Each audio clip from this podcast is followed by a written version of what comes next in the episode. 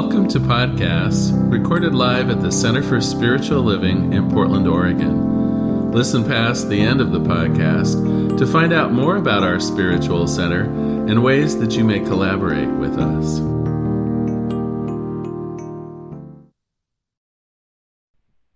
Welcome, everyone. So glad you're joining us today. We're using Strength to Love, collection of sermons written by Reverend Dr. Martin Luther King Jr.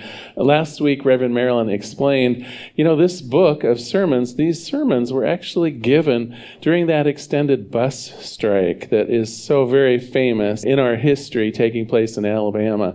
Some of these sermons were written while Dr. King was in, in jail in Alabama because of that bus strike.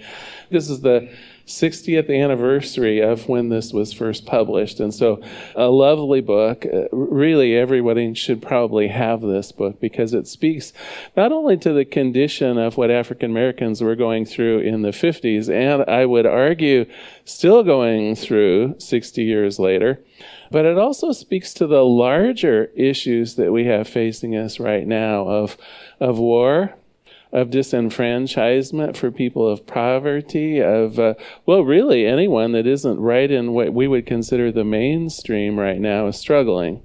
And so, a, a, book certainly of our times as well as of the civil rights movement in the 50s and 60s. So, today I'm going to cover one of his perhaps most famous sermons, and it relies on, you know, I think this is so interesting. In his church, all he had to say was the parable of the Good Samaritan, and everybody could probably have recited it to him, right? Today, I think I have to actually read the parable of the Good Samaritan uh, to you all as a, re- we'll call it a refresher, uh, but it wouldn't surprise me if some people don't even really know that parable. So this is from uh, the New Testament, Luke 10 25. On one occasion, an expert in the law stood up to test Jesus. Teacher, he asked, what must I do to attain eternal life? Well, what is written in the law? Jesus replied. How do you read it? He answered, Love your Lord your God with all your heart and with all your soul and with all your strength and with all your mind, and love your neighbor as yourself. You have answered correctly replied Jesus. Do this, and you will have eternal life. But the person representing the law wanted to justify himself, so he asked Jesus, And exactly who are my neighbors? In reply, Jesus gave this parable. A man was going down from Jerusalem to Jericho when he was attacked by robbers. They stripped him of his clothes, beat him, and went away, leaving the man half dead. A priest happened to be going down the same road, and when he saw the man, he passed by on the other side. So too a Levite, when he came to the place and saw him, passed by as well. But a Samaritan, as he traveled, came where the man was, and when he saw them, he took pity on him. He went to him, bandaged his wounds, pouring on oil and wine, and then he put the man on his own donkey, brought him to an inn, took care of him. And the next day he took out two denarii and gave them to the innkeeper. Look after him, he said, and when I return, I will reimburse you for any extra expense that you may have. Which of these three do you think was a neighbor to the man who fell into the hands of the robbers? The expert in the law replied, The one who had mercy on him. Jesus told him, Go and thou do as likewise. Well, of course, 2,000 years later, some of these terms and ideas maybe we need to explain. And as you know, when we do a metaphysical interpretation of especially the parables, there's several levels of meaning here. But first, I think we need to talk just a little bit about the literal meaning of this because some of the terms aren't familiar. First of all, the expert in Jewish law law here means Jewish law. And so, so when he was asked, well, what does the law mean to you? He was reading from the Old Testament, which would have been very familiar to everyone in his audience. And so when he said, love the Lord your God with all your heart, with all your soul, with all your strength, with all your mind, and love your neighbor as yourself, that is the primary Jewish commandment that's recognized. That is Jewish law for how we're to treat one another. But the idea of this being on the road to Jericho would have had a special meaning for people too. Any of you who have actually mi- visited the Holy Land recognize that Jericho and Jerusalem are only 15 miles apart, but you descend 3,200 feet to get there. So you start off on the, the height and it's a torturous, windy road to make your way down to Jericho. And what we know in terms of a metaphysical meaning here is that you're going from the heights of your thoughtfulness, you're going from your spiritual nature, descending the tortuous path into living your life. And so, really, this is a metaphor for us as we live our lives. Our intentions for good, our intentions for love, our intentions for being our best, those are on top of the mountain. And unfortunately, then we have to descend into the real world through all of its troubles, through all of the, the what do I want to call it? Through all the mess that we see around us. And how do we then implement those good intentions? Well, the parable, of course, is about someone who fell uh, in the midst of robbers. And, and what is being robbed from us? Our, our very desires, our very goals, that which is important to us. So often in this human experience, they seem to be taken away from us. Circumstances seem to pull the very life out of us. And what do we have to depend upon? Now, you might wonder well, who are these priests? Who are these Levites? These, in theory, were tribes of the person left behind, left for dead. The priest would have been a high temple priest from Jerusalem on that same journey who chose just to walk by. The Levite, another one of the tribes of Abraham, should have been there to help this poor fellow. They were part of his community. And so again, the parable is saying, you know, there are times when we cannot even count on the people who should stick up for us. Even the very people, even our family members may not always be there for us. There may be circumstances beyond our control, but nonetheless, we have to be able to rely even on strangers. And there is the promise in this parable, I think, too, that we will be helped, that there will be people along the way if we're willing to accept the help, if we're willing to accept the hand that is outstretched, that there can be that resurrection. There can be that idea of new life. There can be that idea even of regaining what has been lost to us. Now, of course, there's the other side of the parable as well.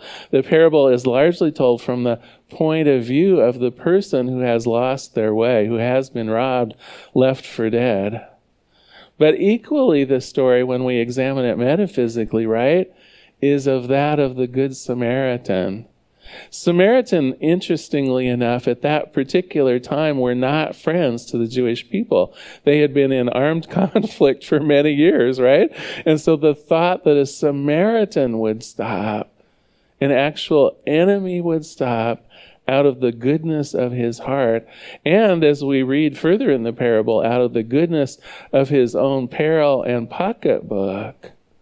This would have actually astounded Jesus' listeners, right? It, it, would have been as though uh, I, I, told a story of, uh, uh, I don't know, a, a modern day uh, heretic coming to the aid of someone. Do you know what I mean? It, it would have been perceived as, oh my gosh, listen to this story.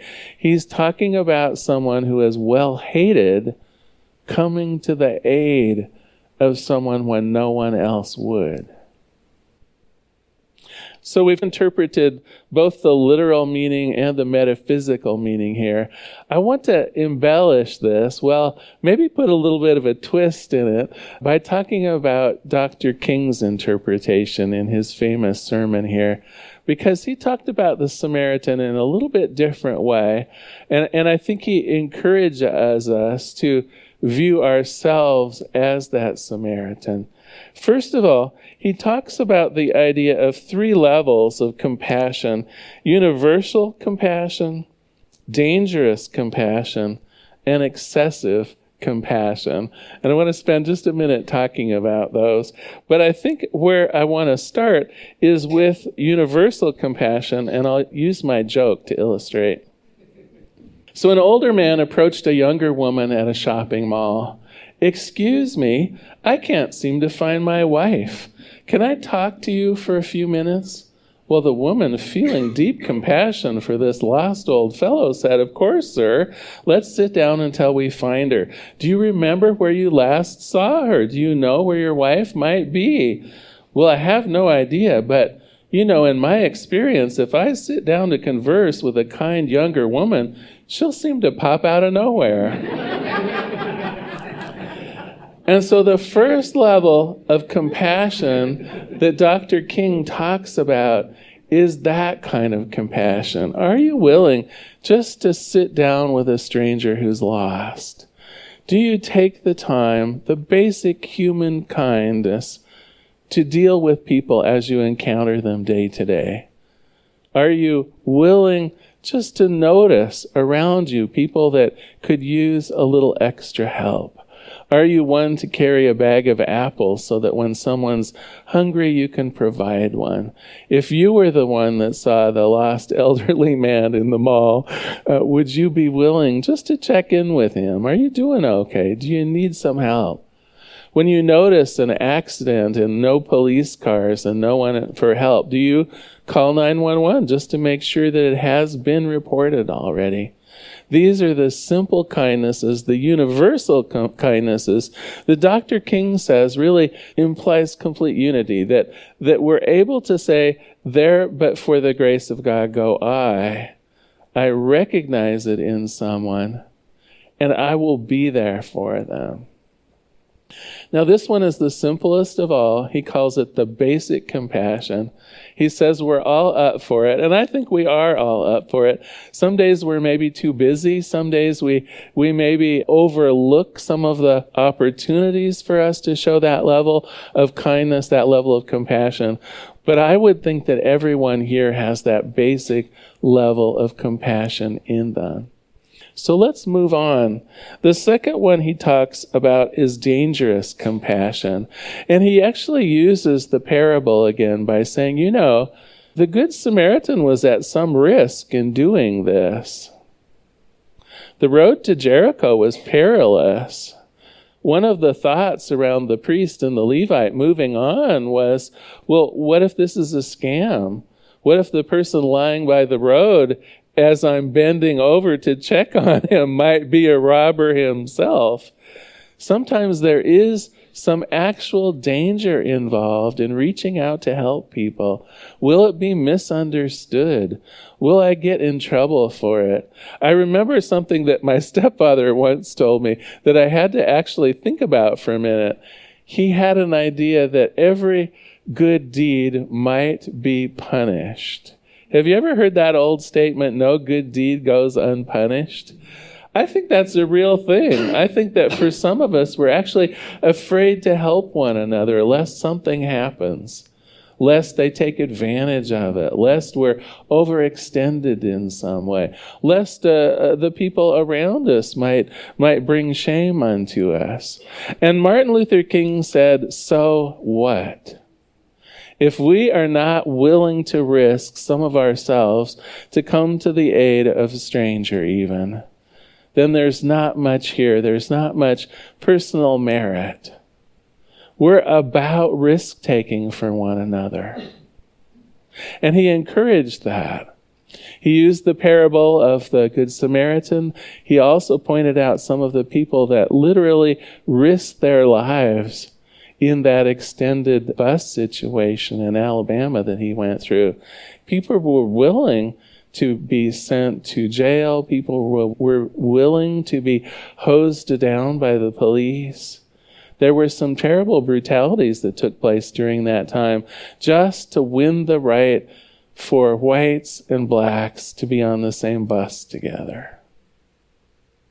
Are we willing to take risks for what we believe in? Now, here comes the challenging part, right? He's really challenging us not only to stand for things, but also to take a risk for things. And he specifically uses the idea of those of us who are willing to write a check versus those who are willing to make an investment from the heart. Now, I think most of us have probably had an opportunity, whether it's the war in Ukraine, whether it's the civil rights movement here in America that still goes on, whether it's some other injustice that we see here in America or a world.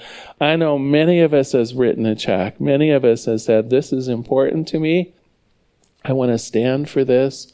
The least I can do is to write a check in service to this group of people. And Dr. King would say, That's wonderful. And he would say, And, and, what are we actually willing to risk? How can we not only put our money where our mouth is, but put our actions where our mouth is? The third thing that he challenges us on, uh, which I love, is what he calls excessive compassion. now, you might say, well, how can compassion be excessive? And he goes on again with the parable. He says, really, the man brought him on his own donkey, took him to an inn, and paid for him to be there. And Dr. King says this may be excessive, and yet, and yet, is it not indicative of desiring the complete healing? So often, I think that when we do try to help people, we, we do this sort of quick fix.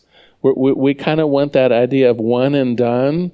Uh, you know, here's the handout, but I'm not going to address the real problem, perhaps. And, and don't get me wrong, absolutely don't get me wrong. When someone needs a meal, when someone needs a ride to the doctor, when someone needs to make the call to 911, please do not think in any way that that is less than perfect because that is exactly what needs to be done. You have the power to bring that level of attention to bear in a crisis. Please, please, please follow those human instincts to do what's necessary. But what Dr. King is saying is, why is the road to Jericho so dangerous? Why do we still have troubles between the races here in America? Why are we having a war between Ukraine and Russia? It is right and proper to come to the aid of people in the midst of crisis, but what are we to do about the crisis itself? This is the excessive level of compassion that he's really talking about. What do we need to do to make the road to Jericho safe for all? What do we need to do to make sure that there cannot be another war? What are we going to do not just to help a, homeless person here in the Portland area with a meal? What are we going to do to promote the idea of ending homelessness? I know you're all looking at me like, please, Larry, tell me the answer. right? And I wish I could. I wish I could. The trouble with the idea of what Dr. King calls excessive compassion is that there aren't easy answers. Having a bag of apples in your car isn't quite enough uh, being able to call 911 when you see one um, having an emergency is sufficient in the moment, but it isn't going to uh, pull us through the long haul. This requires that excessive level of compassion where we actually become involved in the issues that are important to us.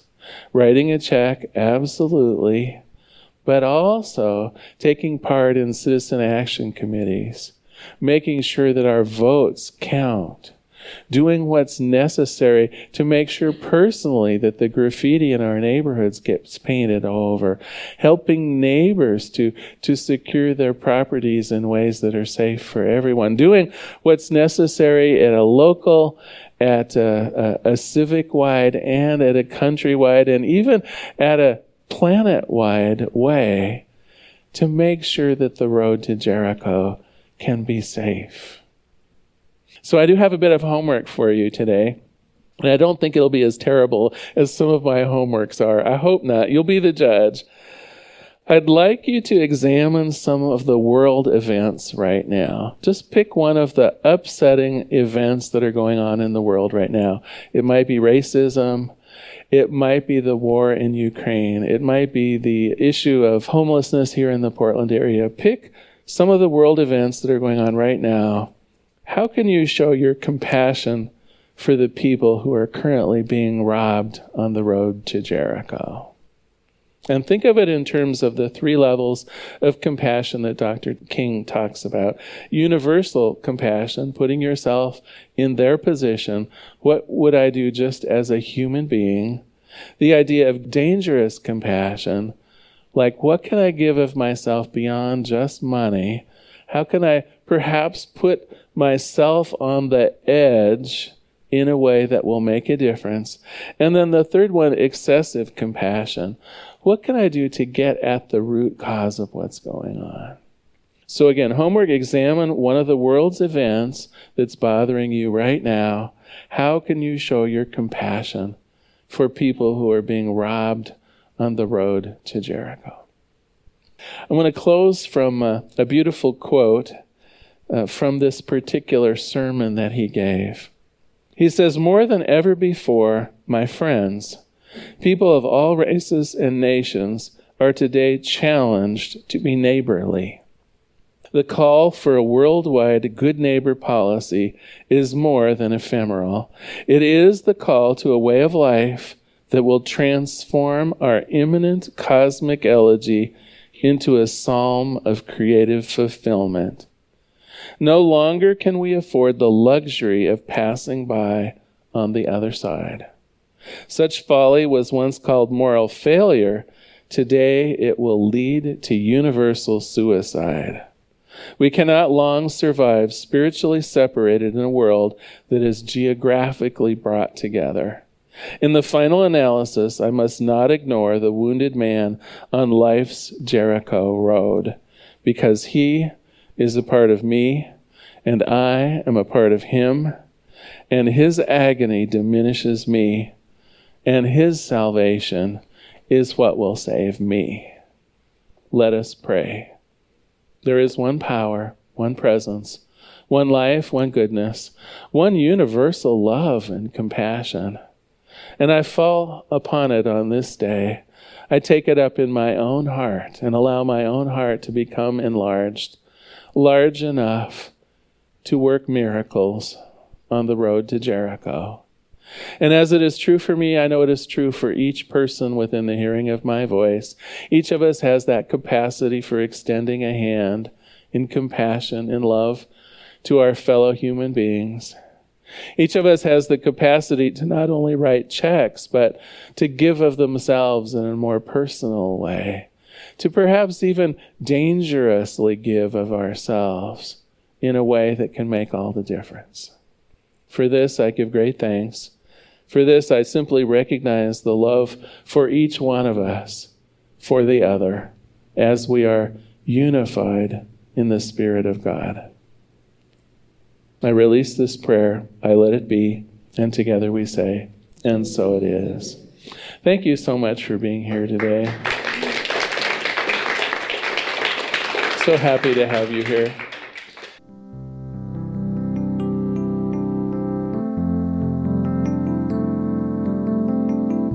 We hope you enjoyed today's podcast. If you happen to be in the Portland, Oregon area, we'd love to have you visit in person. The Portland Center for Spiritual Living is located at 6211 Northeast Martin Luther King Jr. Boulevard. We have inspirational services at 9 a.m. and 11 a.m. every Sunday. We also have many programs, classes, and workshops developed just for our online audience.